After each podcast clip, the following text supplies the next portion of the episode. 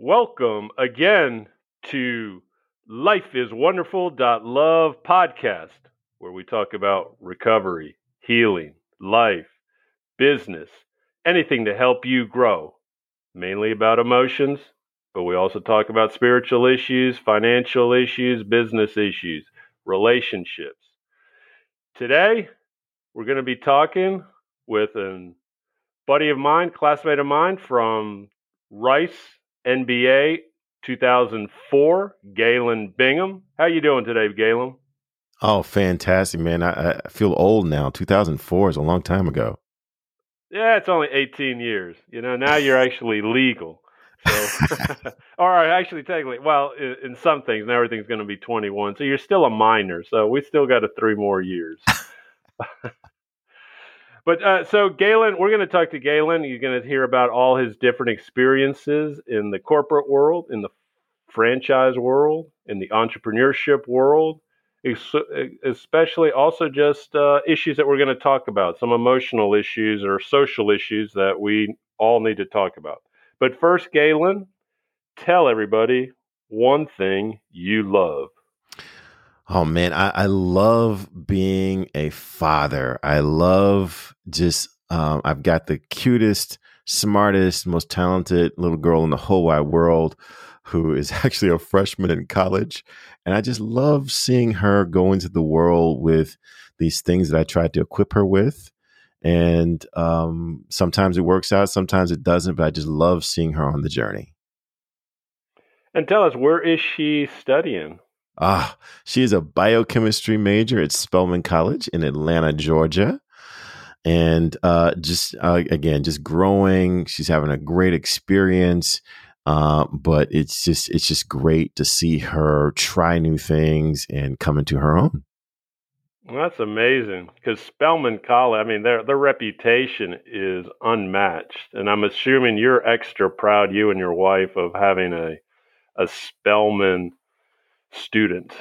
Oh my gosh, I've, I've got a lot of friends uh, that uh, are Spelmanites, and they always talked about their experience, and I appreciated it. But once you have one in the house and you understand what she's going through, you understand what she's learning about herself. Uh, it really does, to your point, make you make you proud, make make you feel like you've done at least one thing right with uh, raising a future leader. I know you've done many things right. but let's get into the questions. Come on, let's go. Question number one Do you run your personal life like a business? Like our Rice MBA, you know, we're supposed to find efficiencies. Or how should people address time management? Yeah, so for me, I, I, guess there are some similarities um, between my business and my life because it's really around how I think. And so in business, and it, a lot of the work that I do with with my executive coaching clients, I talk about um, you know leaders have to create a vision of what success looks like. They have to remove barriers that inhibit success, and they have to inspire people to want to join their cause or join their mission. And so I try to do that with my life as well. I hadn't really thought about it until this question. Um, as far as uh, identifying what success looks like, uh, I'm really committed to these 10 areas of your life that my mentor encouraged me to take a look at. So, trying to uh, define success in those 10 areas. Um, Self is really, really important. I'm very committed to this uh, book and philosophy around Think and Grow Rich by Napoleon Hill, which is around how do you live your best life? How do you accomplish those things that you say that you want to accomplish someday? So, uh, yeah, I, I, guess I do. I never really thought about it. Uh, but for me, my life is just a reflection of how I think normally and naturally. Excellent. Yeah. Uh, think and Grow Rich is an excellent book. Anyone who hasn't read it or heard it on audio needs to do it. There's so many. There's also a lot of great books, but that is one of the ones that really kind of gets you thinking and growing. Yeah. Oh my. I mean, there there are a lot of books, a lot of philosophies, a lot of churches that will tell you this is why it's important to live your life a certain way, but they won't necessarily tell you how to do it. And that book really does give you suggestions on how do you have faith? How do you uh, have discipline? How do you uh, use your brain. And I'm just, again, I'm really, really uh, committed to understanding how to do these things that I say that I want to accomplish. Good. Now let's go on to question number two. As a black man, are you tired of corporate America just making statements about racism? Because they only talk about racism. They don't, I don't think they even really understand colorism. So let's talk just making statements about racism, colorism, discrimination. Do you think there is there any hope for white America to ever deal with race? Is it a time issue such as is it a time issue such as the millennials? Do like the millennials get it because I think the younger people get it more so than older people, or the baby boomers, the baby boomers and the Gen Z do not?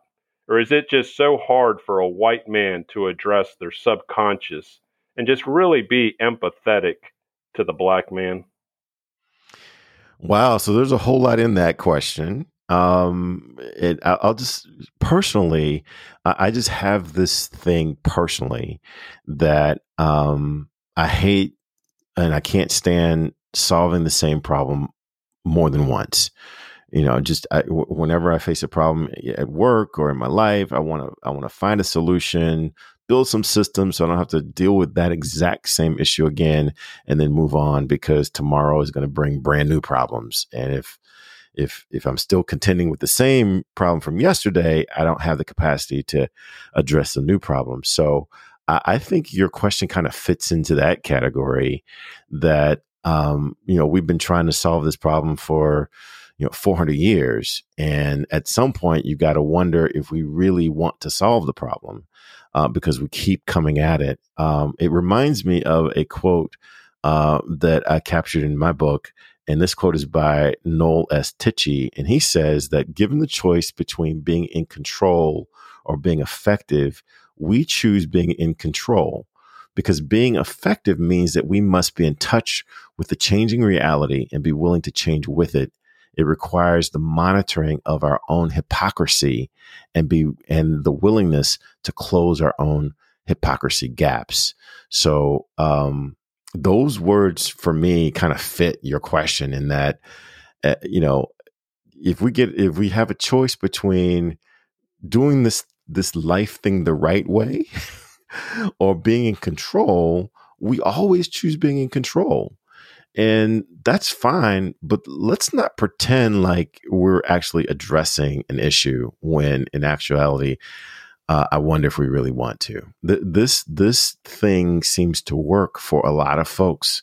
A lot of people make money with the status quo being in place, and so it's they're going to be reluctant to want to give that up, right?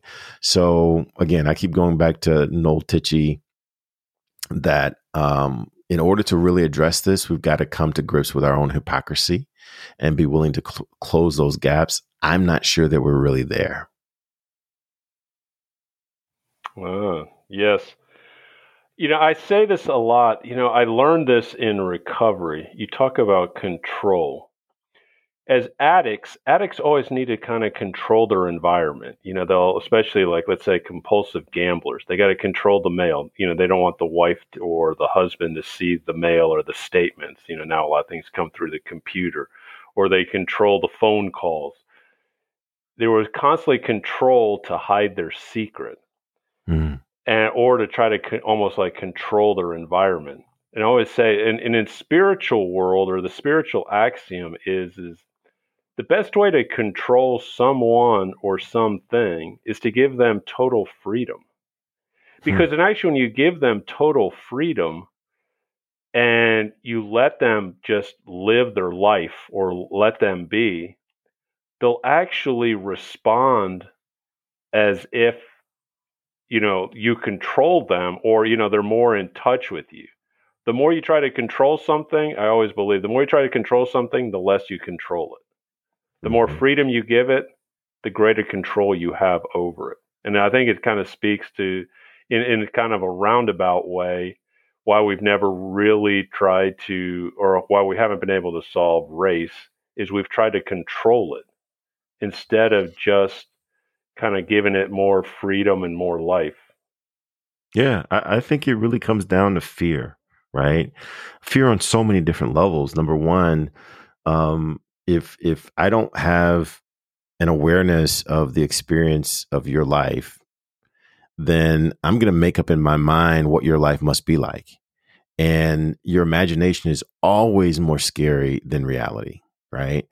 So I'm always going to make up things like, uh, you know, well, Hugo must, you know, he must eat his guests when they come over and he must sacrifice them to the underworld. And I'm going to make up all these vivid imagination, uh, imaginative things um, that can't possibly be true, but in my mind it's true. And then I'm going to start dealing with you f- based upon my imagination if I'm afraid to actually have a conversation with you. So I think that that's one way where fear is controlling this. And then number two, I, I think a lot of this is is based on um, what your parents have told you, what your grandparents have told you. Uh, I used to tell this story where uh, you asked me what I love. One of the things I hate, I, I hate the New York Yankees. Can't stand the New York Yankees. And the reason I hate the New York Yankees is because my dad hated the New York Yankees. Just couldn't stand the New York Yankees. And you know why he hated the New York Yankees? Because my granddad could not stand the New York Yankees and would just absolutely go into fits if you mentioned anything about the New York Yankees. Well, you know, my granddad passed away uh, several decades ago, and before he died, I had an opportunity to ask him, "Granddad, why do we hate the New York Yankees?" And he said, "Oh, well, it's very simple, Galen. Uh, back in 1954, I loved the New York Yankees, and my favorite player played for the New York Yankees, and they traded him to a team that was outside of my radio listening area. And from that point on, I hated the New York Yankees. And I think that that's how things get passed on.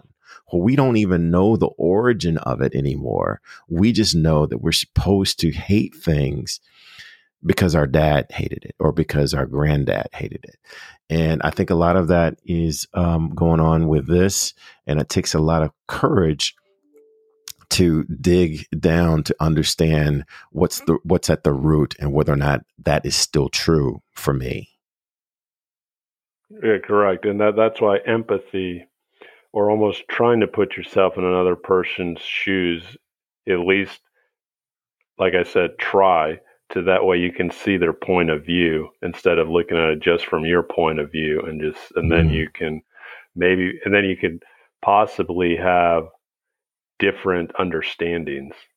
Uh, it's a it, yeah, it's one of those things that's kind of hopefully we keep making progress because I'm a big believer is is but like you know after 50 years after the Civil Rights Act you think you'd we'd made more progress and it doesn't seem like since 1964 we've made some progress some things are better and in a lot of ways a lot of things are either still the same or even have never even moved the needle yeah i mean you know we live in a country that uh, I'm absolutely convinced can do absolutely anything that it really that she really wants to. You know, if if if she wants to put a man on the moon, even before she knew the technology at Rice University, the president made this proclamation that we're going to put a man on the moon, and we figured it out, and we did it. Uh, if we decide that we want to figure out a way for people to have a conversation, uh, although they may not be in the same room, uh, there are millions of miles between them.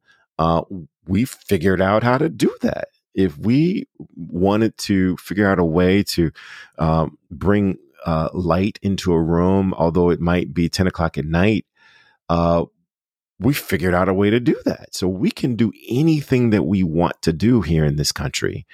And the fact that we haven't figured out race suggests to me that it's something that we really don't want to do as a country. We say that we want to do it, but goodness, this thing's been going on for years and decades, centuries. So at a certain level, you got to wonder do we really want to figure this thing out? Yeah, I say I'm going to finish with this one thing and we'll move on to question three. Is you can call a white person anything, but you call them a racist. To me, to me, that's almost like the white person's N word. Call a person racist and you'll you'll hear a thousand defensive remarks. I I've never seen anything like it until you know, and I had to address my own thoughts. I go, why does that word really strike a chord? Because I I think there there's a lot of feelings. It could be guilt, it could be shame, it could be a lot of things, or almost like I can't believe my people or uh, my uh, you know my grandparents, my heritage did this. But uh, yeah, I always say you know white people need to really understand that why do you get so worked up with the word races race just like the whole critical race anything with race in it man white people just have a fit and i just tell take a take a breath calm down and figure it out. Look at your own thinking. Um, wow. Yeah i mean that, that, you, that's you want to add something yeah, I think that's interesting. I mean, it just reminds me of a conversation I had with a colleague of mine, um, Rada Yavovich, and she is Caucasian, uh, brilliant. I mean, like McKinsey level brilliant, just brilliant for no reason, brilliant. Um, and one of the things she said is that um, the biggest rule of racism and white supremacy is that you must at all times keep white people comfortable. And that if ever anything happens where uh, white people are uncomfortable, that's when problems occur, just like you mentioned. And black people understand that rule either inherently, if not explicitly. And if uh, you know, if I have a conversation or if I say something and and people around me suspect that white people are going to get uncomfortable, uh, black people are going to come and they're going to check me. They're going to they're going to say, "Dude, what are you doing? You're going to you're going to make the white people uncomfortable. You're going to mess this up for everybody. You need to chill." Because that's the number one rule of racism and white supremacy is that uh, you have to keep white people comfortable. And, you know, Robin DiAngelo did a lot of that uh, work around white fragility. And um, like I said, my, my good friend Rada Yavovich talks about that uh, on uh, on my podcast. Excellent. All right, let's go to question three. So you've had three different business careers. You've almost like hit the triple crown. You've been in corporate America. I mean, you worked for Coca Cola. I mean, you've worked for other Fortune 500, but you're the obviously the biggest. I mean, everybody knows Big Red, Coca Cola. You've been a franchise owner oh, you know, dealing with yogurt, frozen yogurt. You've also been an entrepreneur. So tell us about business, you know, kind of maybe some insights because there's people listening that maybe want to do the corporate route, maybe want to do the franchise route, maybe want to be an entrepreneur. Just tell us something about uh, each one or where, you know, what you've either learned from them or what you, or, or things that people need to maybe keep an eye, eye open for. Yeah, you know, um, great question. I, I, think it really, for me, comes down to understanding, in it, regardless of what space you're in, understanding who you are and what's important to you. Uh, because you've got to have a firm foundation of who you are and how you operate best. Um, everything is a learning experience. You know, my corporate career, uh, it, I was halfway through my corporate career until I realized uh, that hey, you know, working for the Coca Cola company is almost like getting another MBA, right? Because of the things that we worked on, the things that I was exposed to, and start appreciating those learning experiences. Uh, now that I've moved into my entrepreneurial uh, life, I, I really love the independence uh, the fact that I can talk about what I want to talk about as long as it represents me, rather than thinking, how will this reflect on the Coca Cola company? How will this reflect on Kraft Foods? How will this reflect on, you know, what other company I might be working um, uh, at at the time? Uh, I got a quick story about that. I, I was uh, asked to speak on a leadership panel. Um, this must have been 15 years ago, and um, just talk about leadership and love to do it. Leadership is my thing. And so I sat down to s- sit on the panel and they gave us each bottles of water. And the bottle of water that they gave us happened to be from my competitor. It wasn't the brand of water that that the Coca-Cola company manufactured. And so I wanted to be considerate, but I just felt that there would be an issue if there were photos of me holding a bottle of water from my competitors. So I took the bottle and slipped it underneath the table and peeled off the label and was just expecting no one saw that. But someone did see that. So a, a, guest in the audience said afterwards that she saw what I did. Not only did I do it once, I did it twice because I two, had two bottles of water, and she respected how I was uh, trying to protect the brand that I represented, but still being um, uh, respectful and responsible to what I wanted to talk about. I don't have to do that as an entrepreneur. As an entrepreneur, it's about what I believe uh, personally. I also love the limitless opportunity. Uh, and we often say that um, the handcuffs, you talk about the golden handcuffs. Well, my handcuffs weren't exactly golden, but they were awfully comfortable, right? It's like, yeah, I mean, I went to the, I went to football games, I went to World Series, I did a lot of amazing things, but there were handcuffs. Um, so those were some of the things that um, that I enjoy now in my entrepreneurial entrepreneurial space. Um, some of the challenges, however, uh, tend to be in the areas of um, how do I create the right systems in order to do what I'm trying to do. Uh, because when you work for Kraft Foods or when you work for the Coca Cola Company, they've got a lot of systems there already, and they are proven systems that uh, you know very very smart people have created and have tested. And so you just kind of slip into the into the uh, game plan. But when you're on your own you've got to think what are the right systems for you? Uh, what are the right systems for you to be successful?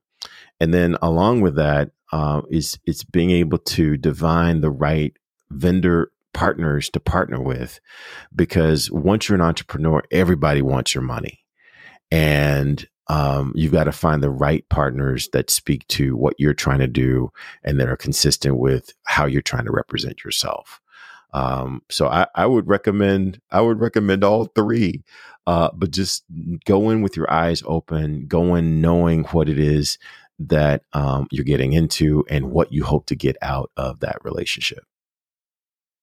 Uh, I like that. Uh, there's a lot it's a lot there and i think i think it adds to your versatility in what you talk about you know leadership on your podcast in your business in your coaching you know i appreciate the time galen but tell us the name of your podcast what you talk about maybe what you're looking for in a potential guest and anything else you're kind of working on yeah, yeah. Well, my podcast is called Whiskey, Jazz, and Leadership.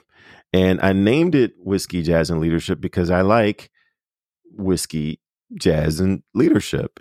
I like all three of those things literally, but I like all of them metaphorically. And so the metaphor is I'm inviting in incredibly brilliant people, leaders like yourself, Mr. Hugo V uh, uh, over to my home. Uh, I'm metaphorically sharing incredible whiskeys. We're listening to amazing jazz, and we're talking about what it really takes to be uh, an effective leader. Uh, and uh, Hugo, you, you, know, you and I go back a long ways. I'm so appreciative of you appearing on the podcast and sharing your insights. we've got conversations with the CEO of Honey Baked Ham. We've got conversations with um, the global group president of Hanes Innerwear, and just you know the former CEO of Anheuser Busch. These are people who I know, and we're just really trying to get to the real authentic advice of what it takes to be effective as a as a leader. So uh, I'm looking for anyone who is really committed to sharing um, the success secrets from their perspective so that people who are mid career uh, and they are trying to reach into the C suites, trying to navigate that, they can get some advice. Or if you say, hey, look, I'm not managing anyone, uh, I'm just trying to do my life a little better today than I did yesterday. Uh, what's some advice that you would provide to them as well? So I'm I'm, I'm having a lot of fun. Uh, double dog dare anyone to check us out just once on any podcast platform. You should. Uh, I am an active listener. Galen is an excellent host. He's got incredible guests. I'm not just talking because he was smart enough to have me on it, but uh, no, he has there. There's a lot of excellent information from season one, season two. The the minutes that you spend listening are very valuable because you can get a lot of a lot of information uh, that can be that you can implement quickly and understand. So yes, go to a podcast and listen to Whiskey Jazz Leadership Podcast, and you'll hear more from Galen. So with that, we will end this episode of Life is Wonderful Love podcast. Appreciate the time, Galen. Absolutely, man. Life is wonderful. Thank you for championing that cause.